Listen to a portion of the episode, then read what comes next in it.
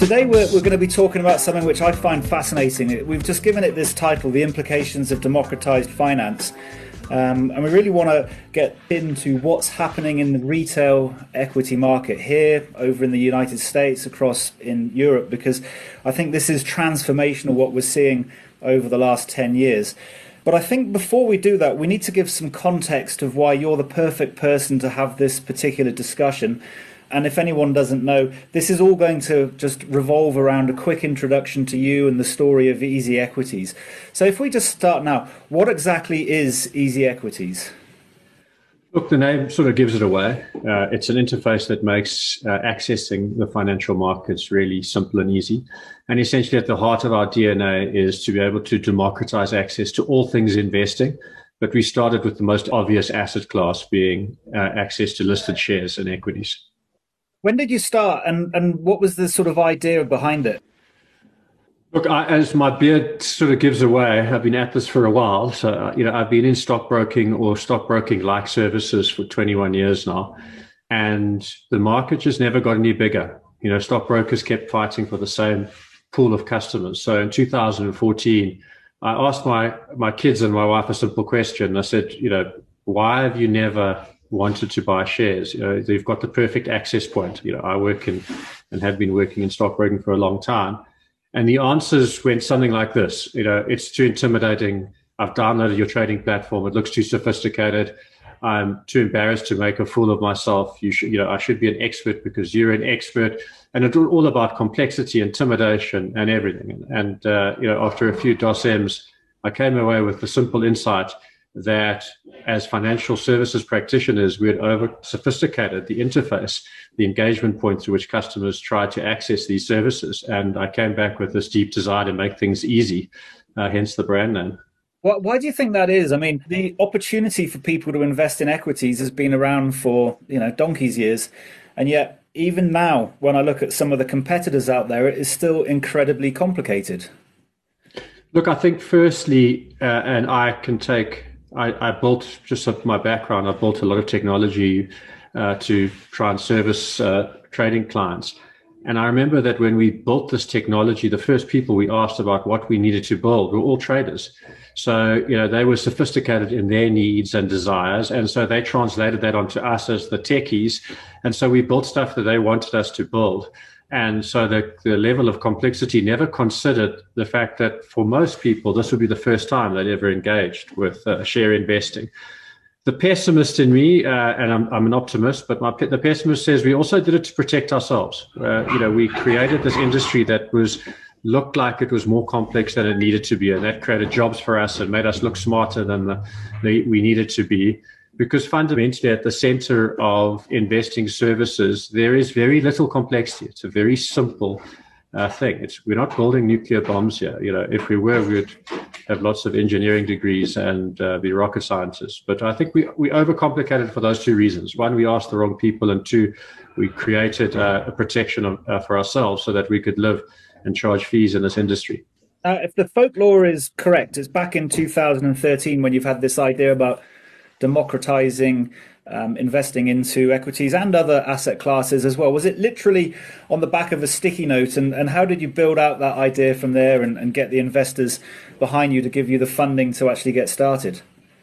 Yeah, I mean, literally, it was a, it was a one liner. Let's make it easy. And then I, I came back from that holiday in uh, Mozambique and I sat down with a, a, few people from different walks of life, and I gave them the concept. I said to them, "This, you know, the analogy is we've over sophisticated it. The answer is we're going to simplify it." And then we talked about what does that mean? What does easy uh, feel and look like? And there were there were five people who, or four other people who joined me who got really excited about this journey of trying to demystify and and create an easy access point. And it was interesting. It created its own momentum because the more we talked about it, the more we realized how much friction there was uh, for consumers. And so, you know, unlocking this ease of use became something that had its its own momentum, and people gave more ideas and shared their experience of sophistication, of why it was sophisticated and why they didn't go on with it. And so, yeah, it just started with an idea, but the idea, like you know, I've, I've had lots of bad ideas, and the, the thing that you know about bad ideas is it gets no momentum. When you have a good idea, the momentum is sort of becomes self fulfilling, and the momentum just grew and grew. Um, and eventually, we, it literally it was a business firstly that we started to build in February. We launched the first version of it in a game in, in August, uh, so only six months later. And it was interesting. We were about to launch this business called Easy Equities. We'd built this interface and I had a knee jerk reaction to say, well, we've built lots of interfaces in our past and none of them were easy. And it would be a very bad brand launch to launch a sophisticated trading platform called Easy Equities. And we ran this game. We invited first time investors, and there were about 2,000 of them that played. Out of those 2,000, we had 1,500 complaints around how intimidating the interface still was. And so, again, out of that gameplay, created a whole lot of momentum to make it even easier for our customers. That's an interesting model that you rely on, and, and perhaps we'll try to go into that if we've got time later in the call because the, the build out of easy equities and the way that you've done it is fascinating. I know we've chatted about this before. But anyway, so that's 2013. Uh, you've got your gameplay up and running. How many months did it take before you actually did the first release from that original idea that you'd had? Yeah, so that was 2014. The holiday was December 2013. So 2014 started the build in February, launched the game in August, and then out of the game had these, you know, 1,500 complaints. And we'd created quite a lot of uh, expectation that we were going to launch quite soon. In fact, we were supposed to launch 1st September. So we delayed the launch until the 27th of October that was the minimum viable period that my developers gave me to be able to deliver on like 60 or 70% of the ease of use uh, that needed to be, still be built. And yeah, so we, we launched on 27th of October 2014 to okay. an audience of a couple of thousand people. So I was just going to ask about that. So that was a couple of thousand people that basically came in, the first adopters of, of the world.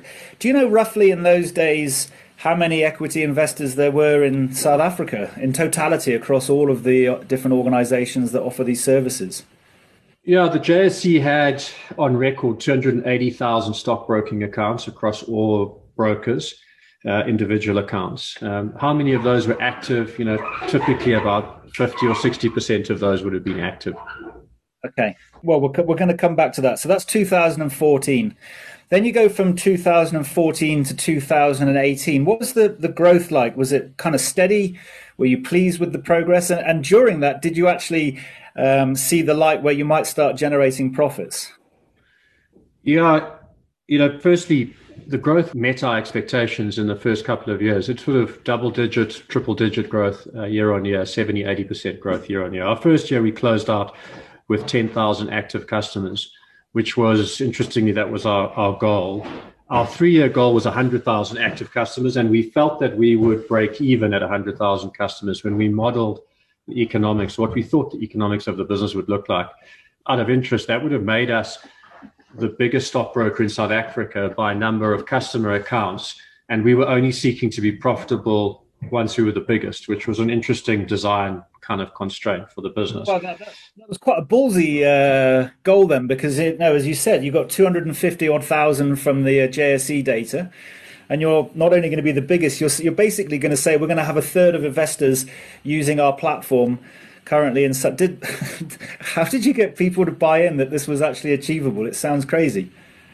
Yeah, look, I think it did seem crazy at the time, and with hindsight, doesn't seem so crazy. But at the time, it was you know, fundamentally, the thing that we realized is that it didn't matter where you found yourself talking about stocks, whether that was in, uh, you know, your social circles or uh, in a cinema or a shopping mall or wherever. And it didn't matter what demographic or education background you were talking to in terms of the individual.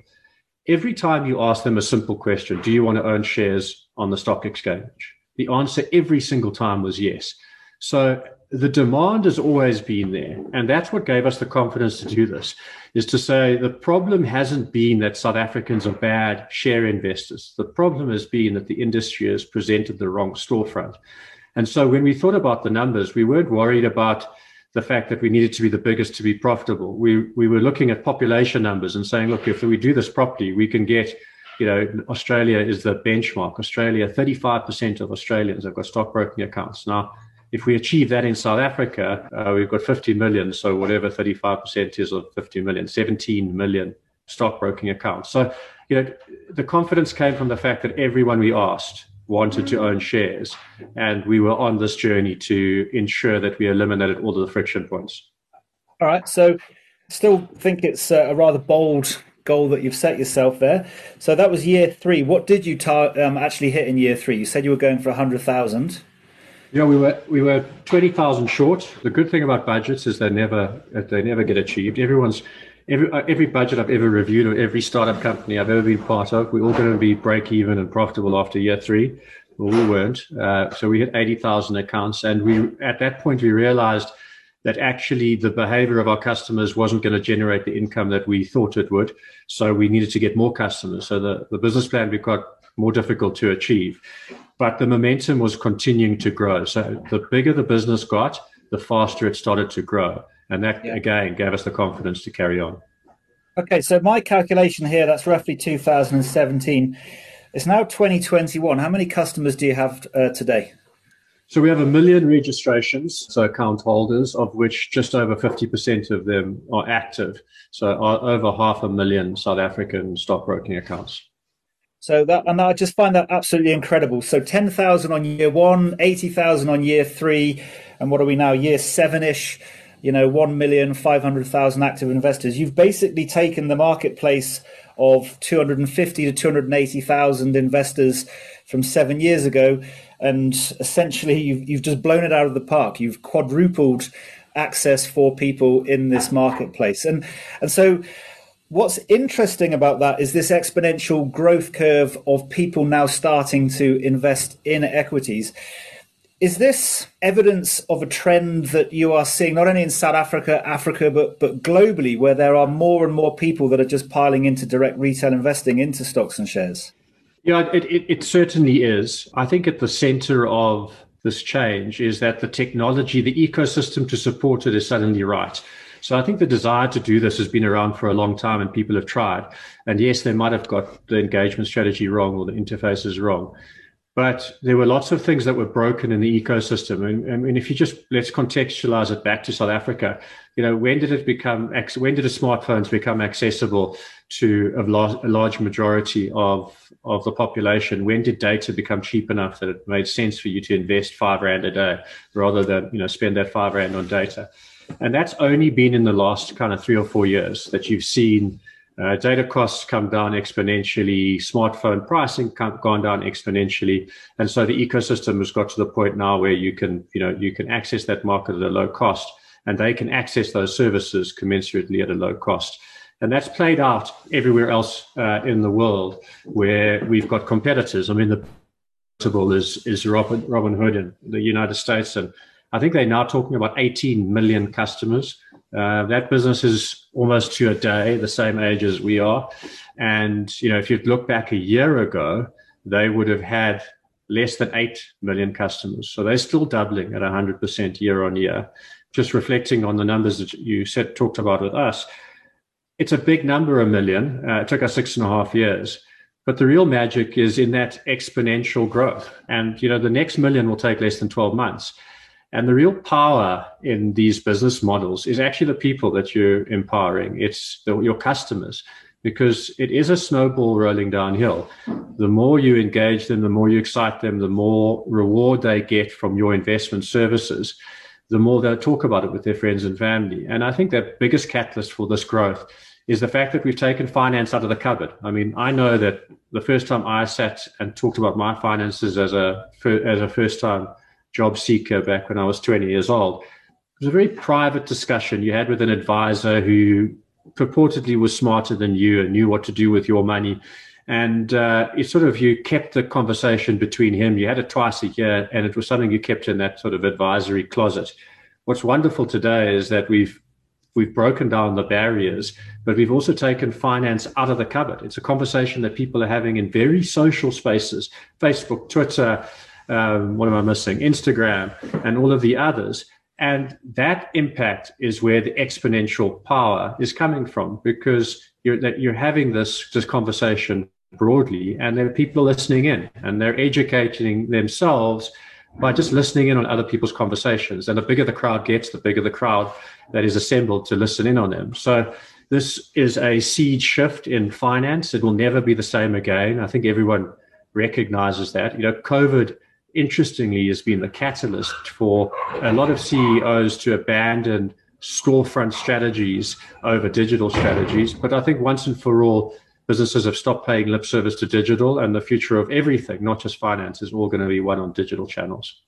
So you obviously think that you know because you you said Robinhood and yourselves and the other uh, players in this field, this growth is just probably in the knee of the curve. We're expecting doubling to continue. It's going to be two million and then four million, and then you know no doubt as you expand across Africa into other geographies, these numbers that we're talking about now today of you know five six hundred thousand active customers are just going to look like you know peanuts what disruption is this creating for the incumbents? Is this a new market which they weren't playing in, or is this stealing the lunch of the pension funds and the asset managers and the other institutional investors that have previously been in this space?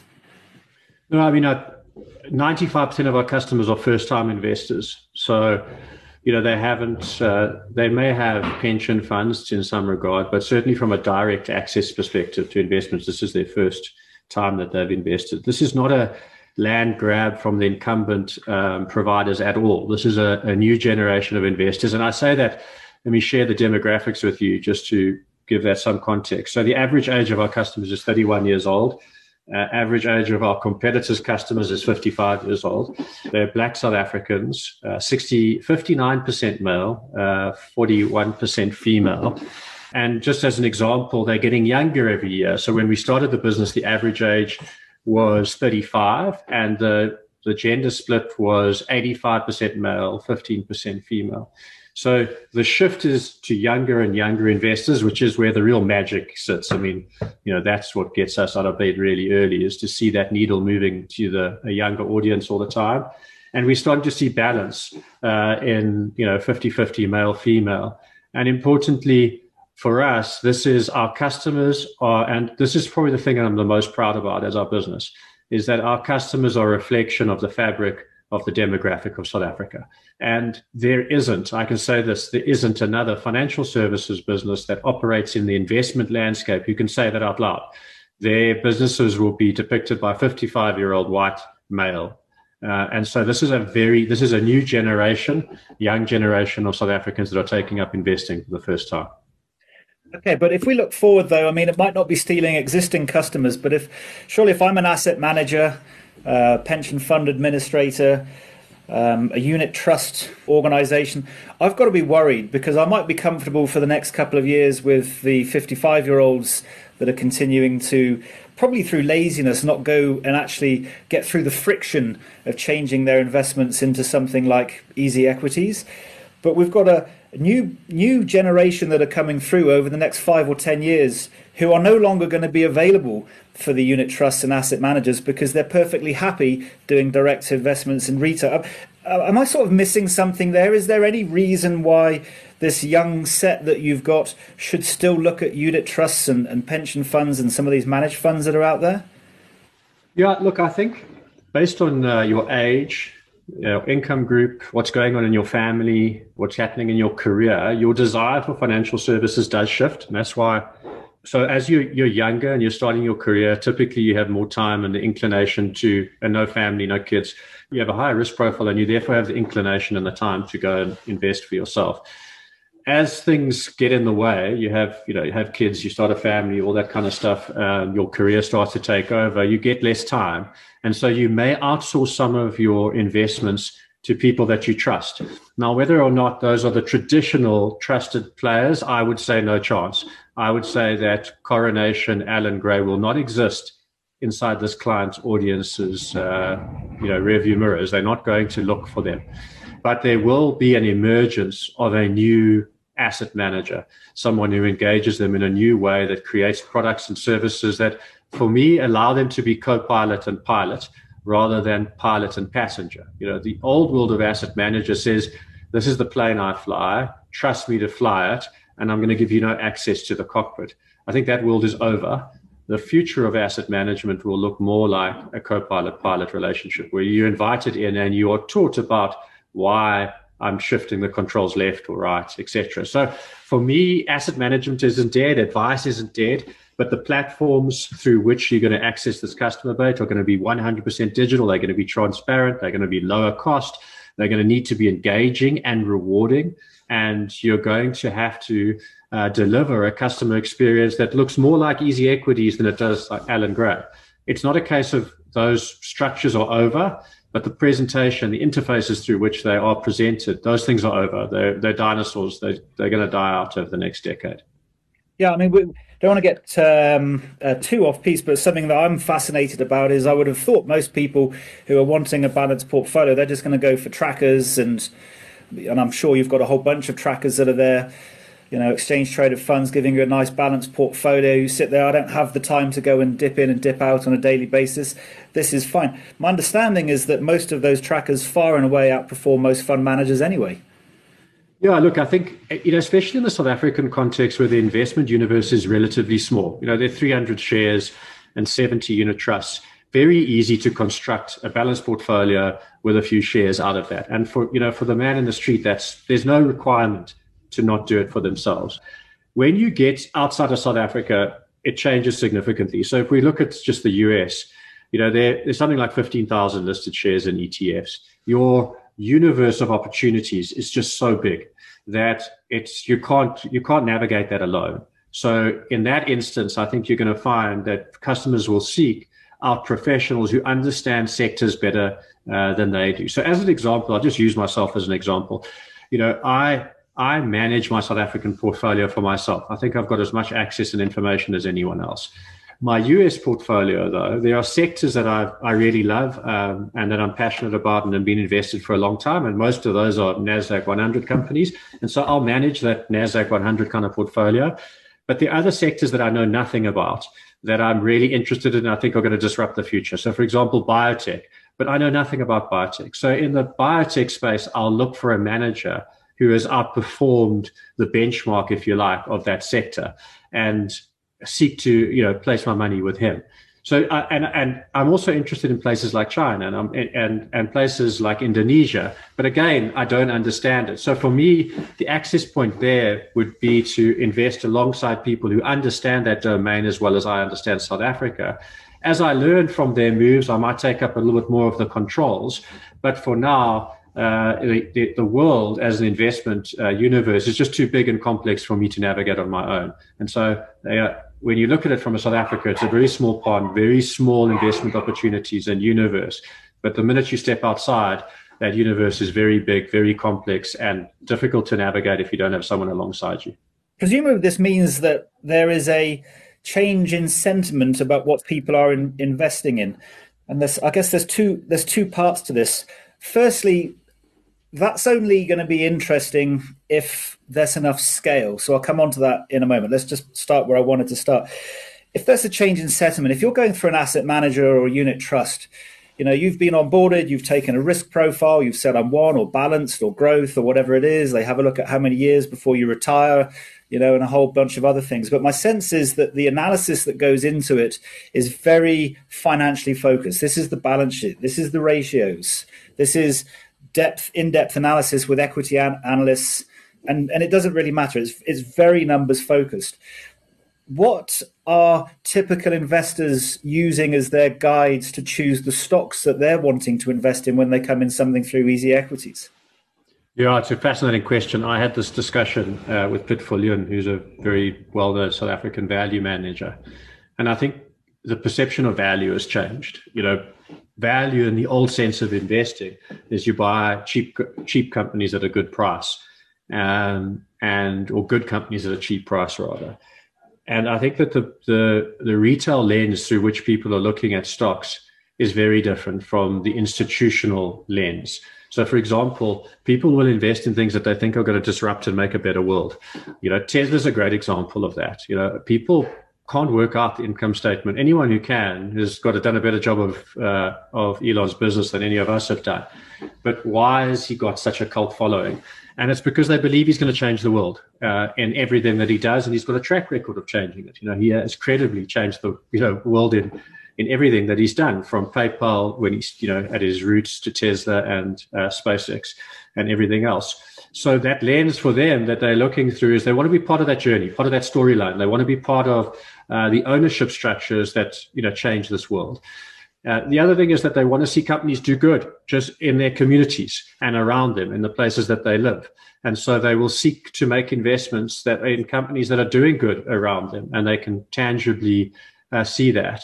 They also want to invest in companies that are that enrich their lives. And you know, in the sense that if you take something like Apple, which is a massive favorite of our, our community, it's it's something that they can touch, feel, engage with. They understand the value proposition of Apple, and they can see how that resonates with other people and why that will be a successful business through that uh, through the way they engage their customers. So they'll buy shares where they shop, if you like, where they spend their income statement. Um, and so their lens is very different to the institutional lens. You know, institutions are looking to ensure they put your money in the safest place that gets you the best risk adjusted return. That language doesn't get used in retail. Uh, and it doesn't mean that it's not relevant anymore, but it's not relevant for them. You know, they, it's to summarize, they sort of, they want to be part of the journey. They want to see businesses change the world in a positive way. They want to see, they want to invest in products that enrich their lives and the lives of the communities around them. And importantly for me, the future CEO is going to have to understand this very well because right now, the PowerPoint presentations are stacked up to institutional investors. They're the ones who own the dialogue um, or the engagement with the CEO. The future is going to be very different. And we've seen a hint of that in the US, where the retail investor is starting to wag the dog. And Elon Musk is, is he's the best at this. I mean, he has got the retail investor at his fingertip because he breaks his news on social media, not on front page headlines and newspapers. So uh, it's a very, very exciting uh, future. And these retail investors are demanding on their needs in terms of their capital. It's not just that they don't want profit at any expense. Uh, they want to see their, their, their uh, investments have purpose first and profit second. For that to happen, I mean, I think it's a fascinating uh, conversation about whether this is going to actually change CEO behaviors. But there need to be significant flows of direct retail investing for that needle to move. And if I think about institutional investing, you know, uh, a couple of deals in a day, this is going to be, a, you know, several billion dollars for a couple of trades. Now, this is giving the liquidity to the market it doesn't feel like a million, two million, and what did you say, 18 million Robinhood investors are going to be able to move the dial, particularly in terms of the share price and getting the underlying CEOs more interested in what they're what they're doing. What am I sort of missing there about the volume of retail trades? Look, in the US, over 25% uh, is now retail of volume. So you know that's very significant, and that's grown you know exponentially over the last decade. That's not going to let up. So I'll I'll predict that over the next five years, that's going to go from 25 percent to to 50 percent in the US, and and we're following that trend. You know we're we're probably a decade behind them. But over the next decade, I would say that retail in South Africa is going to achieve that 25%, and then will, we'll halve the time to get to the next 25% or 50%. And the important aspect of, of it is that the retail investor is much more vocal with their capital. So they are much, they are become brand advocates or, or share advocates, evangelists. Uh, and so, you know, they talk about their investments in very social public spaces. You know, institutional investors do it in quiet boardrooms. And so the impact of an institutional investor joining or leaving is very limited. You know, it's, you know, few, few insiders know about it, but the impact of retail investors publicly sharing their experiences, their views on these companies can be very rewarding for the company itself. I.e., let's again, let's use Apple. Well, let's use Purple because it's a much closer to home kind of, and it's you know I'm the CEO of that business. Our shareholders are our largest advocates for our business on social media. So when we started Easy Equities, we had less than 1,800 retail shareholders. Today, we've got over 30,000 retail shareholders and that is doubling now every 12 months. And so, as CEO, who am I listening to in terms of the direction of my business, the future services of the group? It's 100% the retail. And sure, they, they do have negative control. I'm pleased to say they've got over 26% of the shares. but they're not they don't own more than 50%, but they are my consumer. They the they the person that I'm trying to engage and build better services for. So why would I listen to the institutions more? And I think that's what the future holds is that you can create this shareholder relationship with your customers and convert consumers into shareholders. And if you listen to them closely enough, you'll meet more of their needs. And if you do that, they're going to be your advocates. They're going to be the people that introduce you to more people. And you're going to create exponential business opportunities by just listening to your retail shareholders.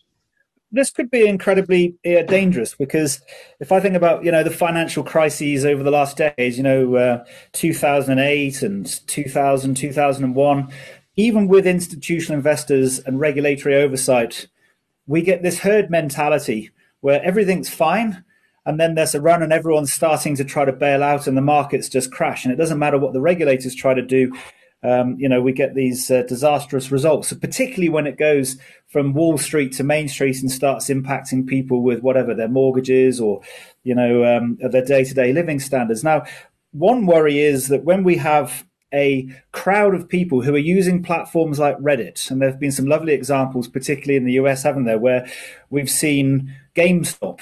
Who on earth are GameStop? Everyone's piling into GameStop and becoming their saviors. Their share price goes. Shoom.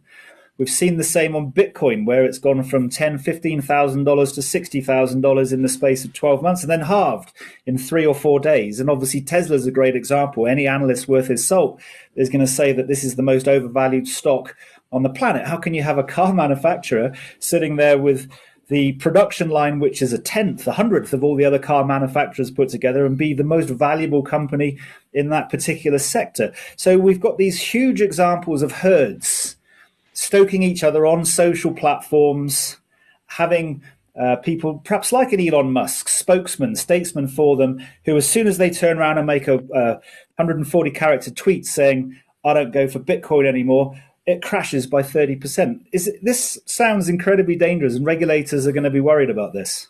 Yeah, we mustn't worry about it too much. I mean, what we've got today is millions of investors voting for themselves, as opposed to herds of elephants voting with retail money. And you know, it's the, the, herds of elephants, the institutions have done much more damage um, because they move quickly and they, you know, and when they fight, the only thing that gets injured is the ground underneath them. You know, the, the retail, the regulatory environment to support retail needs to get more sophisticated. That's the lesson that came out of Reddit. And no doubt regulators are going to have to respond. But retail uh, investors are, you know, and you've got to, uh, I want to use the word investors versus traders because I think there's a, there's a key difference. The behavior that we see in easy equities is that 95% of our customers are investors. They're long term. They buy something because they've fallen in love with it and they're not going to change their minds. In fact, if there's a crash, they're just going to buy more. I mean, again, personalizing it. I've seen, you know, posts on Twitter over the last couple of weeks can't wait for purple to go back to one rand 30 so we can buy some more you know and it's sitting at one rand 50 so they're behaving like you would want them to behave. They see a crisis as an opportunity to buy stocks cheap and hold them for a long period of time. The trading aspect of what's going on is very small inside easy equities. Now i think that is different in other jurisdictions. If you look at robinhood the biggest difference between it and us is that's a trading application. It's got derivatives and options.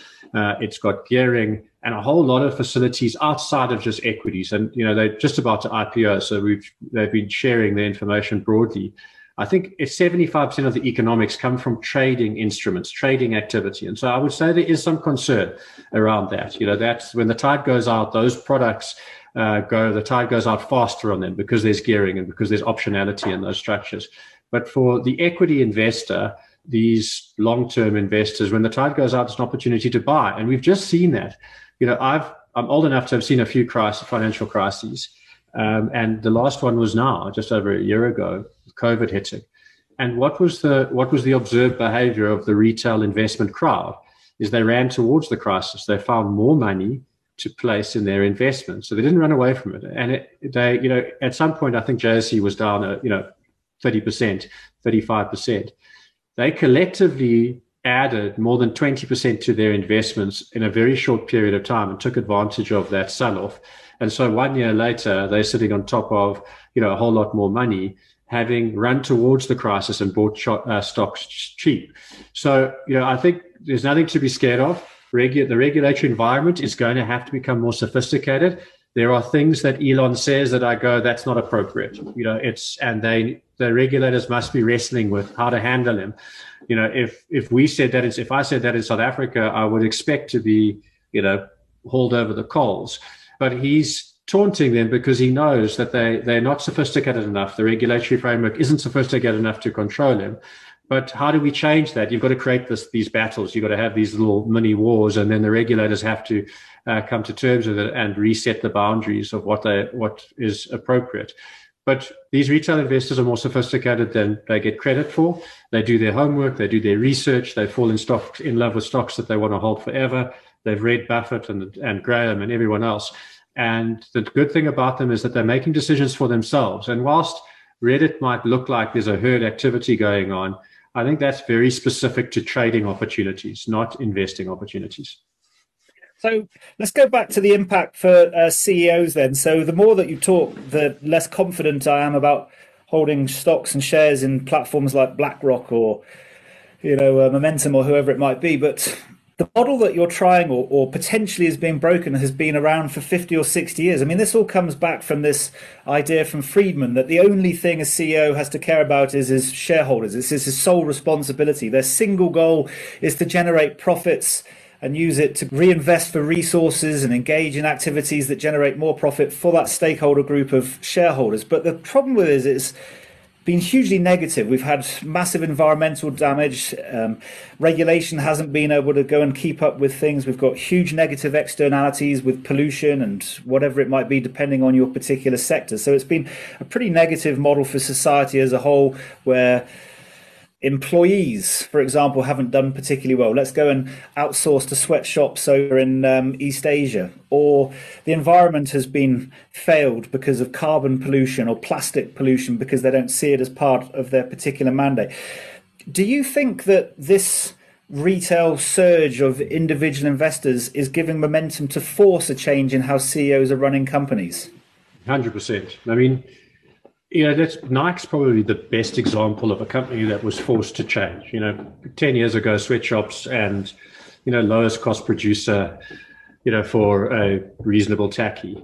Today, you know, if you look at it, they've got purpose at the center of their of their business, um, and you know they're very socially active in driving change in their communities and through their brand. And the cost of those shoes has gone up a whole lot more, but they're selling more shoes than they've ever sold because they've created this sense of purpose. Um, they're also our customers love them as a share as well. So I think that 100% the retail investor is going to vote CEOs out if it's for profit's sake only. You know, I think that your retail investor is much more discerning. Yes, we all want profit. We're all capitalists at heart. We, that's why we own shares. Otherwise, you know, what would the point be? But it's not profit at everyone's expense. Uh, there must be purpose in what you do.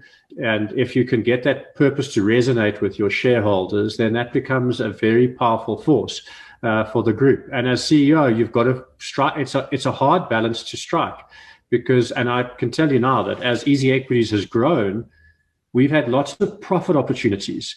Whereas, you know, if you like, the old shareholder, and I'm not putting an age in it, but a shareholder from 10 years ago would say, well, you have to do that. And the caution is well be careful if you do that because you've got this retail shareholder base that are your customers that might be discerning or might think differently about that product or service. And so we haven't done things like that. And so you you know i'm sitting there always constantly thinking about how my retail shareholders are going to react to the product or service or line and so it's a much more honest engagement. And I'm fortunate that I get to live right alongside my customers and shareholders. I think very few CEOs today get to do that. I don't think they're paid attention or have got the platforms and access. But you see it playing out more and more around the world. And, you know, Tesla is, it's the best example of it because he's just, he's probably overdoing it, but he's, he's doing a good job of keeping the pulse of his retail shareholders right alongside him.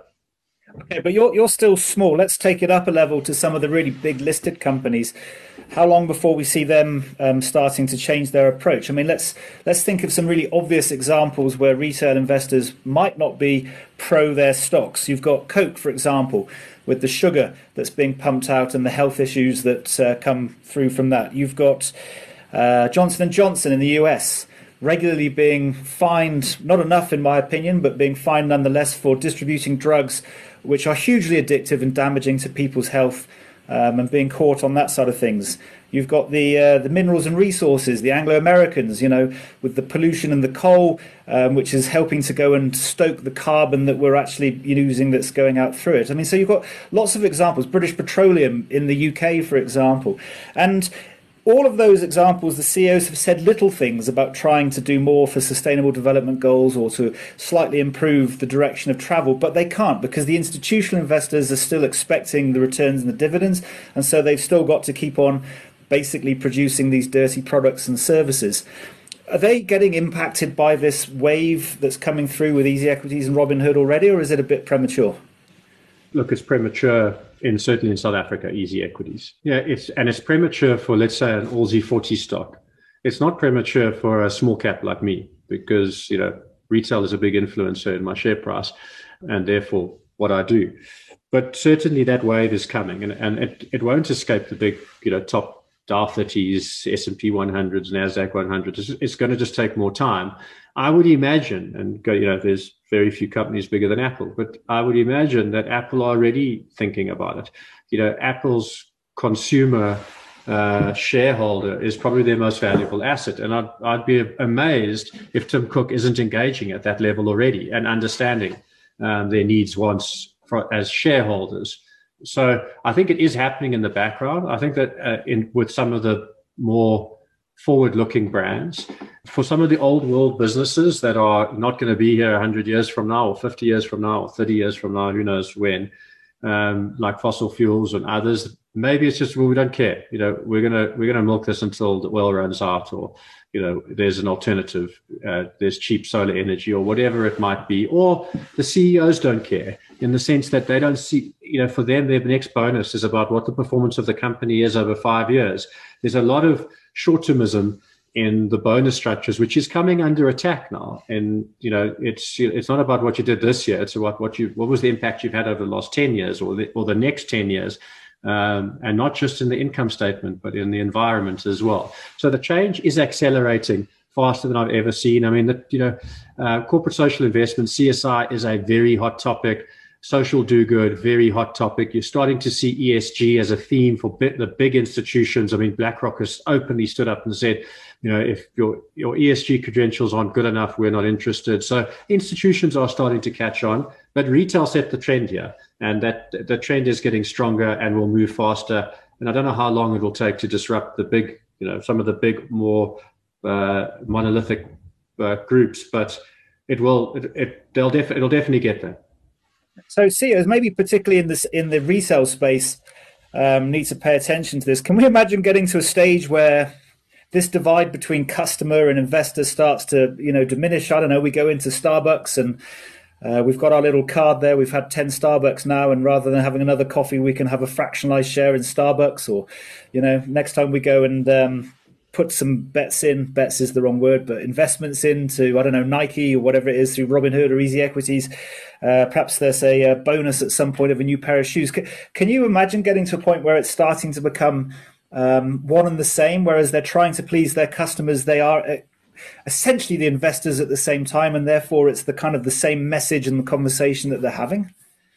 Yeah, it's happening. You know, oh, a, so it's not that crazy. How crazy? No, it's not crazy. I, I mean, if, no, and and you know, I love this quote. It's uh, in the history of the world, nobody ever washed a rented car. At the center of that quote says that ownership changes everything, specifically behavior, consumer behavior. And, you know, you just have to think about that for a second. You know, if if we owned everything, that we engaged with. And let's take a, let's use another example. Let's take a power producer. You know, if South Africans owned Eskom, would we treat it differently? Would we illegally connect our houses? Would we be late with our payments? And would we be as disappointed in the price increases if we were getting dividends on the other side of that transaction? And the bottom line is that I think the answers are obvious. And so the future is going to be this ownership economy. And the benefits that that's going to create for CEOs and shareholders are extraordinary.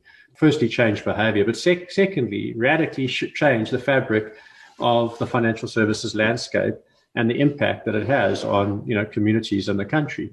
So it and it is starting. You're starting to see CEOs think very seriously about swapping uh, consumption for shares, swapping loyalty program for shares. I mean, we've been working on this for six years, and we will pull off a landmark deal at some point where we actually translate consumption into shares directly through a very large loyalty platform. It's, it's, it's, you know, we haven't signed a deal on it, so, but I'm telling you we will, because at some point, some CEO is going to listen to it and go, I, I buy that. I buy that. Uh, the best thing I can give my most loyal com- customers are shares, because if I do that, they're going to stay longer and they're going to be more vocal. Um, and it's, you know, it's not, it's beyond just uh, your, cons- your consumers, it's also your employees and your staff. Because if everyone is a shareholder inside your organization, it also shifts their behavior. It changes the way they engage with the consumer, but it also changes the way they engage with me. So, you know, if the cleaning lady at Purple Group is talking to me and asking me questions of the group, she's t- talking to me as a shareholder. I have no right to say, sorry, that information is privileged. It's not for you. And that also changes everything for them.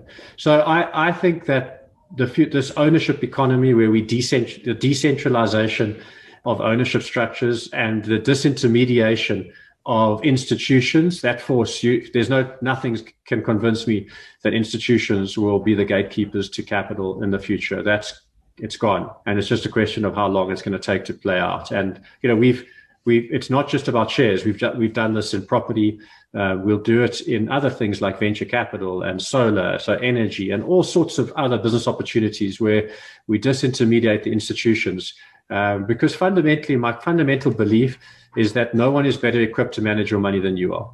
And yes, there are friction points to ensuring that that statement is true, i.e., there's education and access uh, and a whole lot of things, but those things we can solve.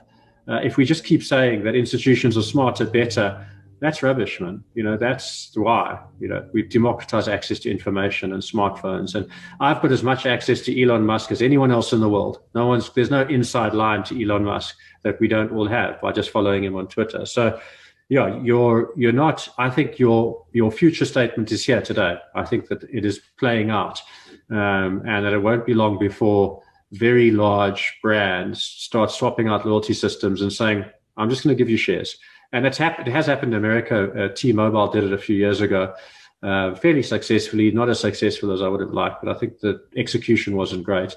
But it's going to happen here in South Africa for sure. A couple of questions that are coming here. Any plans to venture in, venture into the micro insurance space, or is that a bit out of your uh, range at the moment? Look, we're definitely going to play in the insurance space, and our focus is on the road or the, the rails that we've set down as a group we will only deliver product that either help you build wealth or protect wealth. So I think that's important. We're not going to add uh, anything else. If we do anything else, we'll partner other businesses to do it. So for us, the protection of wealth in terms of insurance products, 100%. You know, we're definitely going to do those. And when, I don't know. We just, we, for now, we've got a lot to do still on the creation of wealth. And when we run out of things to do there, then we'll focus on the other side of the coin. And then uh, two more that have come through here. This uh, both anonymous, unfortunately. One, just to comment, you're just going to love this. Unfortunately, one of the aspects that Easy Equities has succeeded is in the language and the voice around investing and finance. They obviously love you. I think this must have been one of your team that's posted this. It's relatable, engaging, and educational. The resources portal, newsletter, and the Easy Equities podcast are wonderful examples. Kudos. I could probably go on there. On the uh, slightly more negative side, though, you are in charge of a huge amount of information in a, what should be a very regulated market. Obviously, everyone has heard, I think most people on this call will have heard about the issues Robinhood faced earlier in the year. There, a lot of people are saying Robinhood are basically, uh, they're not Robin Hood at all. They're not doing good. They're actually more like the Sheriff of Nottingham. Are you getting pressure um, locally to answer questions like, I don't know, how you're using leverage, what you're doing with margin calls, whether you're sharing information uh, for a fee that you're collecting in those uh, you know vast number of trades that you're picking up? Yeah, look, we don't do any of those things um, for now. We don't do margin lending. We don't do we don't sell order flow. We don't do any of that stuff. So, and I think the key thing is that at the center of our success lies a simple word: trust. It's our my team trusts us to execute, and when I say team, I mean all our stakeholders, our shareholders, our staff, Uh, they trust us to execute, and importantly, that trust extends to our customers. To the extent that we lose trust, we lose momentum. And so for us, it's got, it's got to be at the center of every decision we make. We've got to evaluate what the impact will be on trust. And I think that'll navigate us the right way. Um, and I think that that is not, you know, I don't, I love Robinhood. I love what they've done. They've set the benchmark for, you know, exponential growth in the sector. But I think if on trust, I think they're eroding trust through some of their actions, and that will impact on that uh, business growth going forward because it will, it doesn't, in the same way that they disrupted the stockbroking game, it'll be just as easy for someone to disrupt them who at the center of their business places more trust. And so, yeah, I, I, for, for us, that will navigate us. Just keep trust at the center of your decision making process. There's two last questions that have just come through. I think they're kind of almost yes or no. The first one is any chance we may see options trading on the platform anytime soon? No. and Charles uh, asks, I like this one. Can investors vote for, not that I didn't like the last one, someone had to ask it. Can investors vote for AGMs through the uh, easy equities or nominate a proxy? And, and I just extend that, or are you working towards that? Back to this, giving consumers and equity consumers, particularly the power. Yeah, so yes, they can, and yes, they can, and you know, it's important. That's the important part for us is that we're not. This is not shares for rent. Um, these are your shares. You get to vote them. You get the, uh, the dividends you know, the only thing we, and we fractionalize the dividends as well. So, you know, you get your portion of the dividend. What we haven't done is fractionalize the vote. And the reason we haven't is that we were too small when we were thinking about it to worry about what that fractional output might be in terms of the value of that vote as we get bigger, we must fractionalize the vote too. Uh, you know, it's not technology to do it is easy. It's not. A, it's a simple thing to do. But then the question is, why do it if it's not going to have an impact? Mm-hmm. But as we get bigger, we definitely will fractionalize the the votes as well. And then you know, it could be interesting. You get people buying your votes at some point. So it could become an economic trade where people are buying votes from shareholders, even fractional shareholders. Have you ever uh, thought about becoming a proxy um, for the shareholders in the votes and actually creating a mechanism where you can explicitly ask them what you would be voting for on their actual behalf so that you're independent and just purely listening to the crowd, whoever fills out your survey, to actually put that message back into the AGM? Yeah, we could. We have thought about it, and perhaps we should do it. Um, as you know, Colin, when you're building a a business startup still and exponential. They're just choices you make around what's going to have the biggest impact. And for us, this hasn't been a, a big deal, but you know we've, we've got to a million customers, and I think we've got to think about some of those services now too. You've been listening to another production from Solid Gold Podcasts.